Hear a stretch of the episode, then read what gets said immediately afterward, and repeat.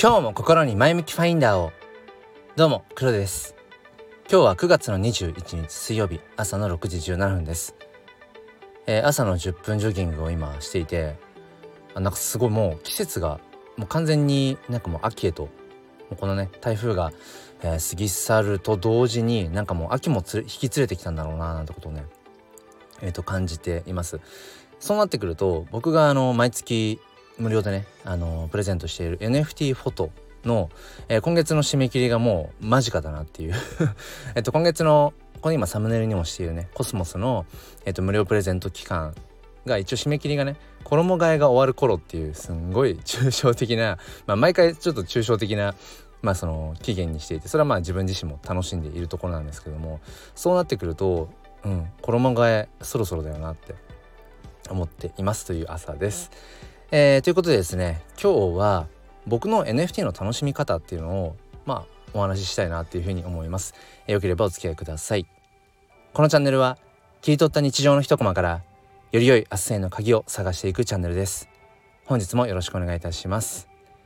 えー、冒頭でも話したんですけれども僕は NFT フォトグラファーとしても、え、活動をしています。え、毎月無料でえ、写真 NFT をねプレゼントしていて、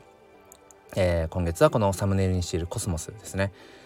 もうそろそろ多分もう締め切ろうかなっていうような、えー、感じなので、まあ、気になる方は説明欄の方から、えー、見てみてください。えー、合わせて、あのまあ、この「前向きファインダーチャンネル」を初めて聞くよっていう方もちょこちょこいらっしゃるんですね。うん、でそんな方が「うん NFT って何だろう?」とか、うん「初めて NFT っていう言葉を聞いたな」っていう、まあ、そういうケースも少なくないんですね。でまあそういう方、まあ、向けにというのかな、えっと、週末のまあ、土曜日日曜日祝日とかの、えー、朝はだいたいライブをしてるんですけれども、まあ、その朝の6時ぐらいからの、えー、ライブではその NFT 教室みたいな感じで、えー、NFT ってこういうものだよとか、うん、NFT の買い方とかっていうのを、え、ライブ配信でレクチャーしていますので、え、興味がある方はそちらの方も遊びに来てください。ということで本題に行きたいと思います。なんとなくねえっ、と僕はこんな風に NFT を楽しんでますよって話をしたくなったんですね。うんでなんでかっていうとなんかちょっと僕の中でごちゃごちゃしているところがあってこの NFT に関してね何がごちゃごちゃしてるかっていうとあの僕は HSP 気質でいわゆるその繊細さんと呼ばれるような自分で言うのもあれですけどまあ類のタイプなんですね。うんうん、でその要は Highly Sensitive Person っていう他の人よりも、まあ、いろんな部分の感覚がまあ要はうん、敏感なんでしょうね。良くも悪くも、うん、だから人よりも傷つきやすくもあるし一方で人よりも感動しやすいっていうまあだからまあどっちもどっちっていうところでまあだからそのどうのどうどうこうっていうね。うん。是か非かってわけじゃないんだけどもまあ自分自身を知るっていう上では僕は HSP 気質であるということがやっぱりありますね。でその上でそんな自分が、まあ、よりこう自分らしく生きていくためにはどうしたらいいかっていうことうんそれを日々考えています。まあ、それがちょっとパーソナルの部分ですね。でそんな自分から、するとこの NFT 界隈 Web3 界隈でねこう過ごしているとやっぱりねうん HSP ゆえにっていうところで何て言うのかなこういろんな部分でこうね、うん、感情が揺れ動きやすい部分っていうのは結構あって、うん、でまあ例えば僕はピクセルヒーローズ DAO ってところに、えー、入っていてでそこでその中でのこともそうだしあとは昨日ですねまさにうんとクリプト忍者のね1周年があったりだとかしてそのイベントの中でいろいろこう感じるものもあったりだとか何、うん、て言うのかな。えっとその何か自分がね発信していく上で、うん、自分って何者なんだろうっていうことを考えるとかそういうことも含めてなんかまあいろいろとごちゃごちゃしちゃっているのでまあもうシンプルに僕はその NFT を楽しんでいるっていうとこなんですよね そこだけなんですよ。まあ、楽しく楽しそうだなと思って始めてであ楽しいじゃんってなって楽しいから続けているっていうとこなのでじゃあ自分がどんな風に楽しんでいるかっていうのをなんかね一度こう、うん、整理したいなっていう風に思いました。でじゃあまあちょっとつらつらと話していくんですが、まあ、僕の楽しみ方の一つとしてはやっぱりコレクション、うん、コレクターとしてえー、NFT をもうそのまあ集めていくっていうところがまず一つありますね。これはねやっぱりその NFT を買ったことがない人には申し訳ないけどわからないと思いますどういう感覚なのかっていう。うん、で要はその仮想通貨ウォレット、まあ、メタマスクが一般的ですけどそのウォレットの中にこう NFT がこうね、うん、並んでいく、まあ、それそのこの自分が持っている NFT を、まあ、眺めているっていうだけでも結構楽しかったりするしで1個 NFT を買うとねやっぱり2個目も欲しい3個目も欲しいっていう風になっていくんですよね不思議とね。だからそのいわゆる収集欲みたいなところ、うん。まあ、そこを楽しんでいるっていうのも一つありますね。うん。じゃあまあそのじゃあ買った NFT をどうしてるかというと、まあ、僕は主にそのまあ要は買う NFT の種類も基本的にその PFP プロフィールピクチャーと呼ばれるねその SNS のアイコンとかで使えるような類の、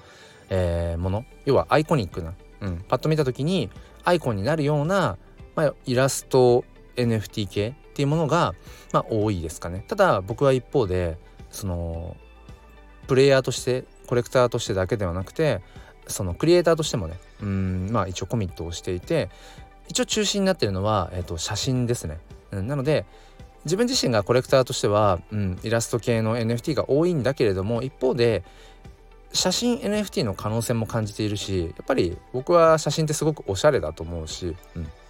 からその写真 NFT を何て言うのかなそのプロフィールアイコンとかにしていくみたいなそういう選択肢が今後ね、えー、そのいわゆる流行りの一つみたいな感じになっていっても面白いじゃんと思って僕はなんかそれをこうまあ、楽しみにしている一人でもあったりします。うん。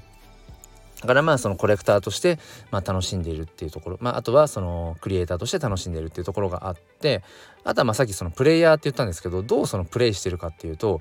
まさに昨日そのクリプト忍者のね1周年があってで、まあ、イベントとしてね、うん、その特定の NFT を持っている人はうんとまだほぼほぼタダで NFT をゲットできますよっていうそういうお祭りがあったんですね。そのフリーミント祭りっていうんですけど、うん、ガス代っていうねその NFT を買う時にちょっとねこう仕組み的にうんまあ手数料っていうわけじゃないんだけどなんか若干お金がかかるんです。ガス代と呼ばれるね、うんまあ、それそのガス代だけで、えー、実質 NFT がね無料でそのもらえますよっていうお祭りがあって。うん、でただ、あのー、同時にみんなやっぱりねこうアクセスするのでそのもらえなかった買えなかったっていう人も出てくるんですね。そう。で昨日まさにそのクリック戦争って言われるところに、えー、参加して夕方のね5時15分の回と夜の9時15分の回があってで5時15分のね最初の回の方では僕は、えーと、結局うんとサザンが9だから、えーと、9個そのね NFT を買うことが、うん、できましたフリーミントすることが、えーとできたんですね。でそういう時にやっぱりこう、まあ、楽しみの一つとしてはそれをこう二次流通させるっていうところがありますねだからほぼほぼタダでゲットしたものを、えー、NFT は転売ができるので転売をしたことによってそのまあプラスの収益を得るっていうまあこれはね人それぞれの考え方があると思うんですうんなんかそのちょろちょろっとこうねそんな大きい金額ではないものを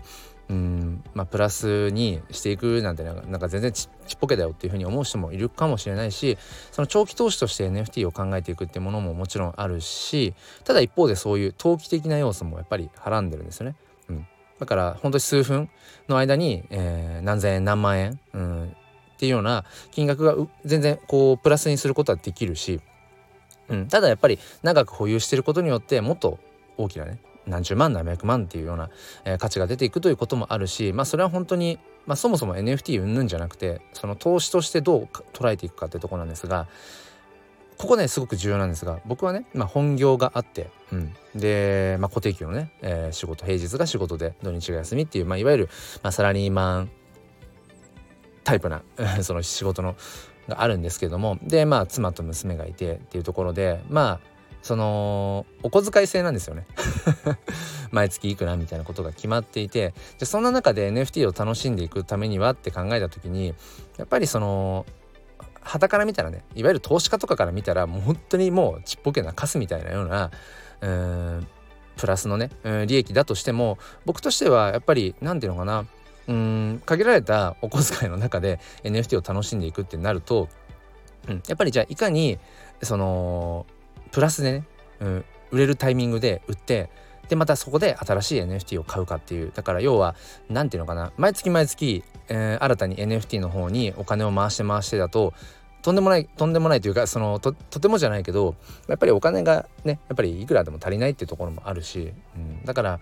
何て言うのかななるべくその自分の持っている仮想通貨の中で自分の持っている NFT の中でよりこうプラスの利益を出していってその中でこう循環させていくかっていうこれ分かりますかね？そう。でそういうのもあるので僕としてはやっぱり昨日みたいなね、うん、なんかその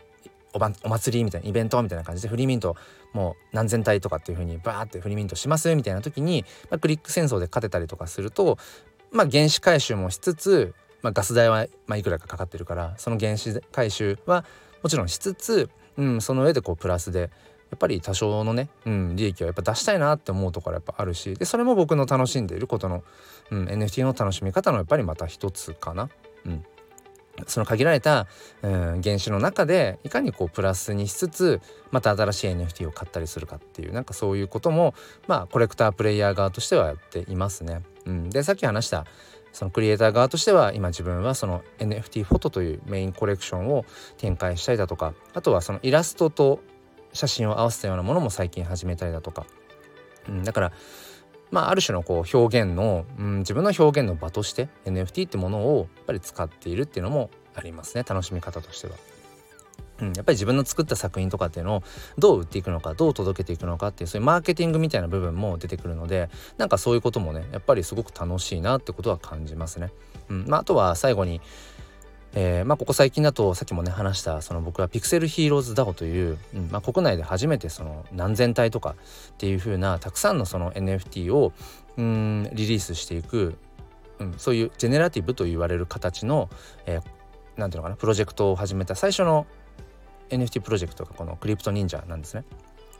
あ、これ違う、クリプトンじゃなくて、えっ、ー、と、ピクセルヒーローズなんですけど、僕はそこのコアメンバーとして最近、うん、あのー、参加し始めて、えー、主に音声配信っていう形で、まあ、ピクセルヒーローズの、え今プロジェクトでこんなことやってますよ、今後の新たな展開はこんな、え感じですよっていうことを、まあ、えっ、と、発信するような、まあ、そういう、ね、まあ、役回りというか、うん、そこに、まあ、今コミットしてます。でやっぱりこの DAO と呼ばれるその自立分散型組織、まあ、特にその Web3 というそのこれまで Web2 のまでのなんかその中央集権的ではない、うん、っていうより自律的に、うん、その非中央集権的なそのあり方で